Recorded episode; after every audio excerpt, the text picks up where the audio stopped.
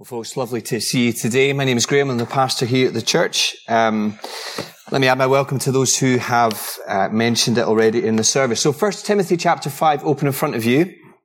Me encourage you to do that, and let me tell you what I've realised the more time I've spent in this passage. I've realised just how much against the grain of our culture the central message of this passage in 1 Timothy 5 is. Right, let me just give you a little example of that. See if you connect. The culture vultures out there may have spotted this over the last few weeks. Do you know who's got a new album out at the minute? Adele. Right? Adele. She's one of the, the, the kind of biggest selling uh, singer-songwriters that we've ever produced in this, this country. So, she releases a new album over the last month or so. It hits the press for two reasons.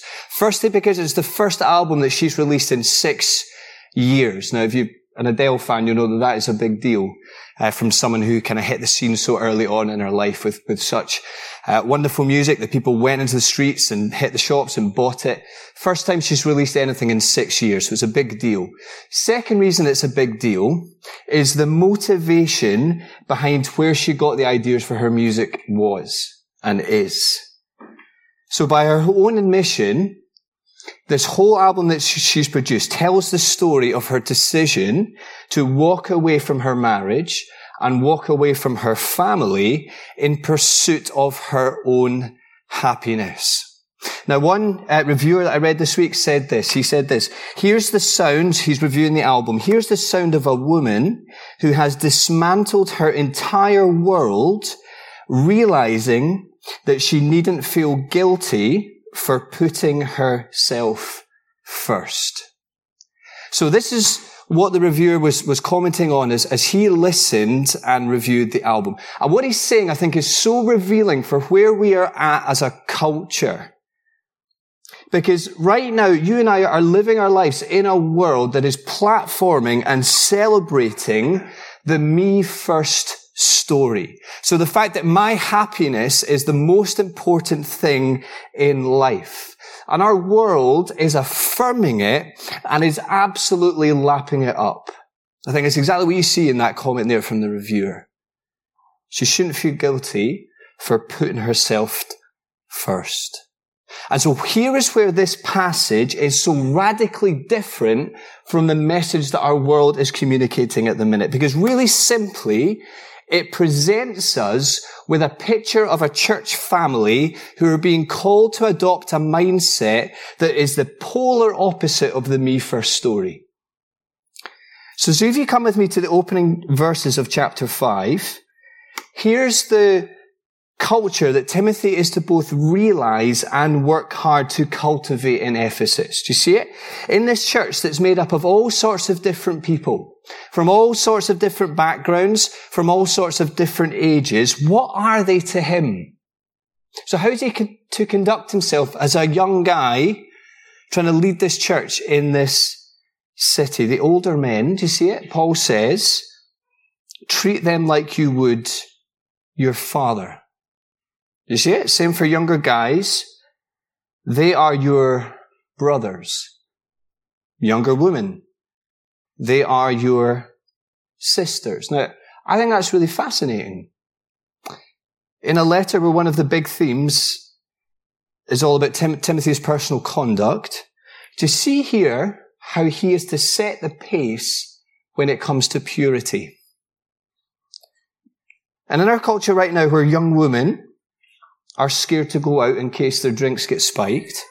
In our culture where women are told that it's a really good idea to carry on them a rape alarm, do you see how this is so radically different? So radically different.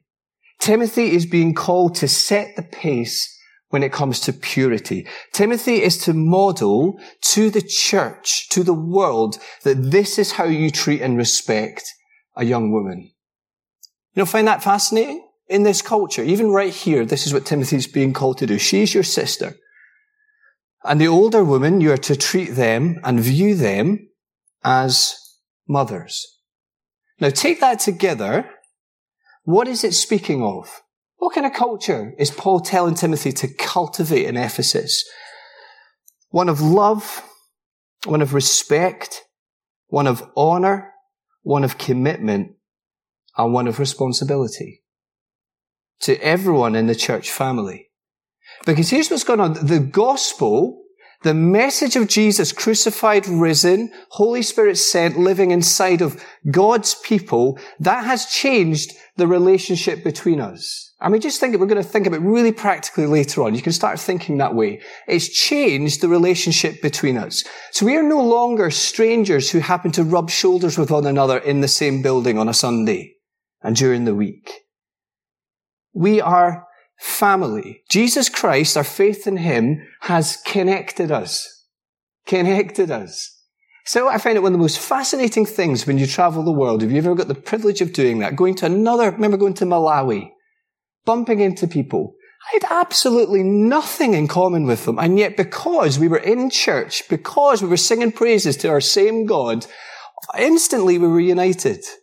It's an incredible feeling if ever you've, you've sensed that in your life. Because Jesus Christ has united us together. We are family. So what he's saying. And so with that understanding of the church, I think what Paul does this week, and we'll see two more next week, he identifies three relationships in particular that I think he probably knows might be vulnerable to abuse in this church in Ephesus. So as I say, we're going to look, look at two of them next week. But let me just introduce you to the one person who's in Paul's mind in this passage as somebody who the church needs to step up and take loving responsibility for. Do you see her mentioned first at verse 3? Who is she? She is the widow. Do you see it in the text? The widow. Now that, by very definition, don't just skip that word. By very definition, remember there's a person, there are people represented by that word. By very definition, the widow, her life is full of pain. Very definition, what has she lost in her life? She's lost her husband. She has been through incredible pain because of her loss. Right? Her husband, likely her best friend, but also remember in this culture, this source of financial income for the family is she likely worked at home. And because she's elderly, do you see in verse 9 how, how Paul, that's what that 60 is all about, which would have been very old in this society, in this culture. Given her age, not only is she unlikely to get another job, or to, sorry, to get a job that might give her some kind of income, but there's very little prospect of her potentially getting remarried. And couple that with the fact that in this day, okay, there's no such thing as, as benefits packages or pension plans or income support. Make no mistake, widow in this society has absolutely nothing. She has got nothing. And what is she? What does she represent in the church community? We'll see the phrase that Paul uses three times at verse 3, 5, and 16. What is she?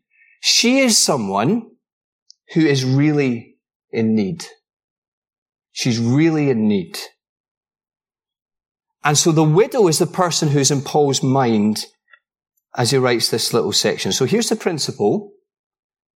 And if you're sermon doodling, this is the point where you get your pen. As a church, we are called to take loving responsibility for those in our church family who are most in need. Say that again.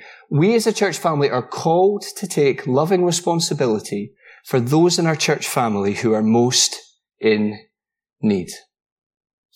And so the time we have remaining, I've just got two questions to ask us, just to help us think about how we're going to put this into action. The first is about concerns rather and an instruction in the text. And the second question really is the application of the text. Okay? Now here is the first question. When someone is in need, who should step in? Now, Paul's a realist. He's a realist. And he knows the reality for this church. He knows the reality for every church. Here's the reality is that there is a limit on our resources. Time, energy, money. And so the church needs to make sure that what we do have and what we can offer in terms of loving people We've got to make sure that it goes to the right people. And so Paul just say he starts talking about a list at verse 9, right? A list. Presumably it's just a list of names of people in the church who they have come up with and who are most in need and who are in one way or another, they're being supported by the church. And I imagine what's going on in Ephesus right here in this moment is that this list is Scottish phrase, bursting at the seams, right? It is full. It, the church cannot cope. And I think later on in the, in the, the passage, you see Paul talking about the burden that's on the church. And I think that's what's going on. This list is bursting at the seams because there's people on this list who shouldn't be on the list. Verse four, those widows who have biological families who can help, they are on the list. Paul's saying they shouldn't be on the list. Right? Who have got children or grandchildren who are stepping in to love and help mum when she's most in need. And all Paul is doing here is just applying a commandment that runs right the way through all of scripture. And it's the call to care for, love and honor your parents. All the way through scripture. It's a commandment that is so close to God's heart. It, it's why Jesus, when you see him in action in the Gospels in Mark chapter 7, he, he challenges and he outs the Pharisees because they've come up with this whole system called Korban. Right? And it's, and it's the money that would go towards caring for mum and dad. They're kind of saying, whoa, sorry, mum and dad. That money that would have gone towards you, caring for you, I kind of needed to give it to God. So do you know what? You guys, all the best. You can kind of just go at it on your own. Come up with this whole system. And that sounds really pious, but I imagine when you strip it back, all it is is a desire in their own hearts that that people would see the money would be given to God and that therefore they would get the glory. And Jesus is coming along and saying, you've got a fine habit of setting aside the commands of God in order to keep up your own traditions. Friends, do we see how this commandment is so close to God's heart to care for your parents? You know, do you know I see? I see many of you right now sacrificially caring for your family members that you love. And maybe in particular, you're caring for your parents. And I see it, friends. You are ringing them in the middle of the night, or carers are ringing you in the middle of the night about them. You're there, you're making sure that they're taking their correct meds. You're, you're, you're bathing them. You're putting on the tea for them. You're getting them ready for bed. You're spending time with them. You're cooking for them. You're giving up your evenings to go and just sit with them. And I watch some of you do it and it is inspiring. And I also see though the toll that it's taken on you. Emotionally, physically, spiritually. And so if that's you here today, I want you to be particularly encouraged by the truth that's at the end of verse 4. If you're here today and you're feeling that, the world might not see it, but you see verse 4, what you are doing that no one else will see, what you are doing is pleasing in the sight of God. As you care for those in your family, it is pleasing in the sight of God. It is precious in the eyes of the one person that it matters. It's a beautiful thing what you're doing. I don't know, perhaps likely what's going on in Ephesus is that people are swallowing this false teaching that's doing the rounds. Remember we thought about it a few weeks ago about don't get married. Do you remember that? That's, that's, um, four, three. You see it there. Don't get married. This is what the false teachers are saying. And so you've got young widows in this church family, I, am assuming, who are perfectly capable of getting married, but they're swallowing this teaching hook, line and sinker. And they're just not doing it. They're not doing it, not entertaining it. And so they're finding their way onto this list somehow, and they're kind of sponging off the church's limited resources, meaning that those who can't get it, those who are really in need, they're just on their own. And all the while, those people are living questionable lives, leading non-believers in the community to ask, what, the church is picking up the tab for those guys? And they're living like that? You can imagine how that's going to go down in Ephesus, bringing the church into disrepute. That's what Paul is saying. There's people on, on this list who shouldn't be on this list. But there are most definitely people who should be. And I want you to come with me to verse 8. Who should be on this list of the most needy that the church has to care for? Do you see the widow whose life has been marked by godliness? And here's what I want us to do, whoever we are here today. In our world of Instagram fame, in our world of Twitter blue ticks, in our world of social media influencers. All of us here today, friends, need to get this widow and the description of her life.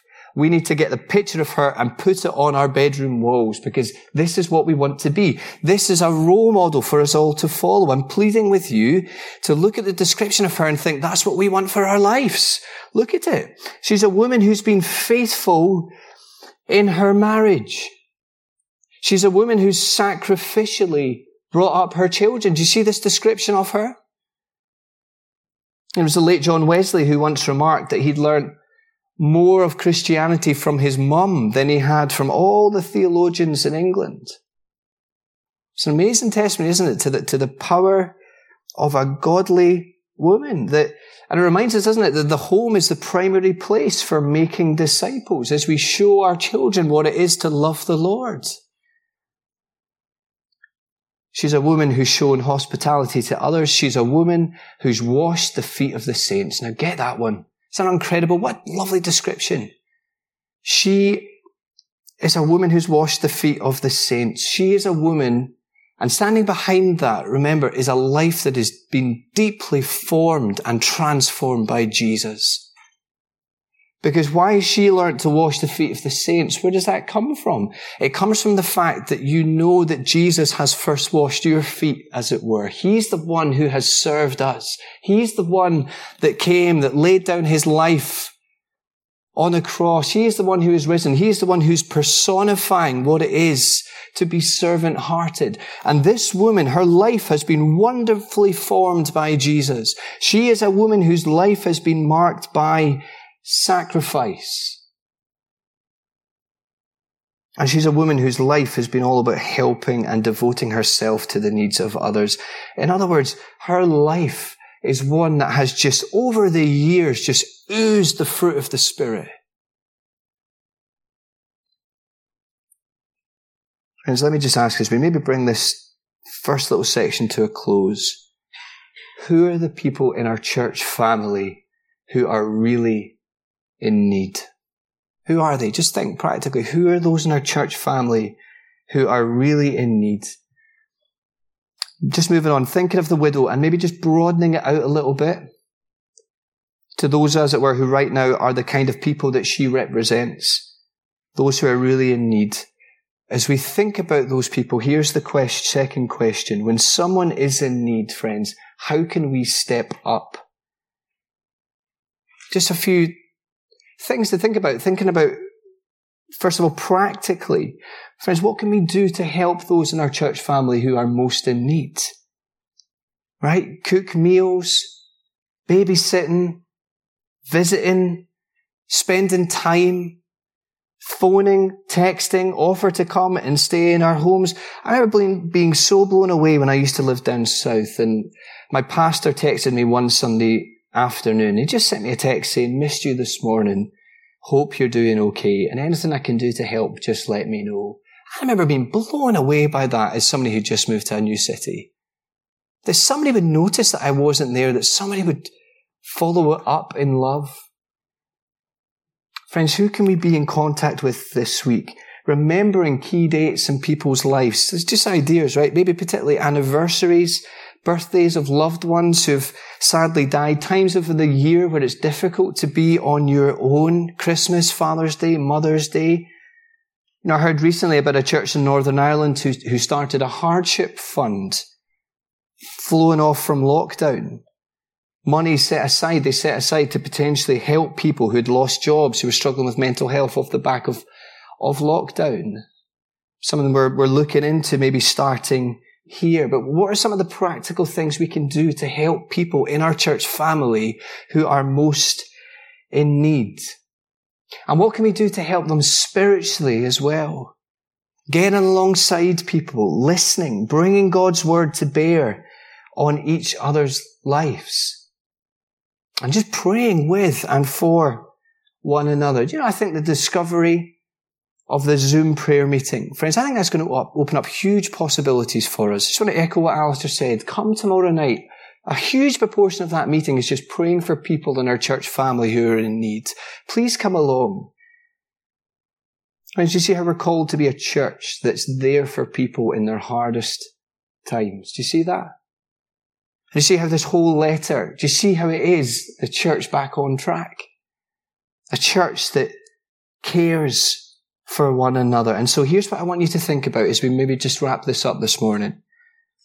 Friends, how can we step up for those in our church family who are most in need?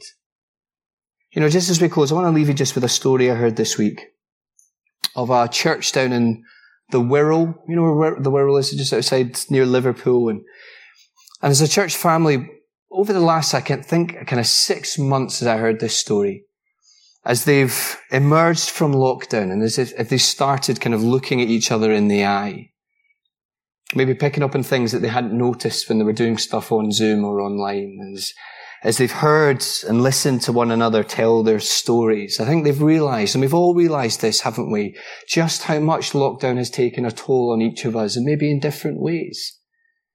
But one of those ways I think is they listen to people tell their stories. They recognize that particularly an older generation had really struggled, many of them, with bereavement.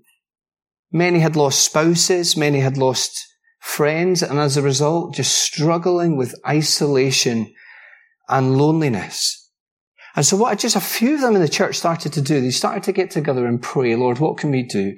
And so they started this bereavement cafe in the church. Just kept it really simple.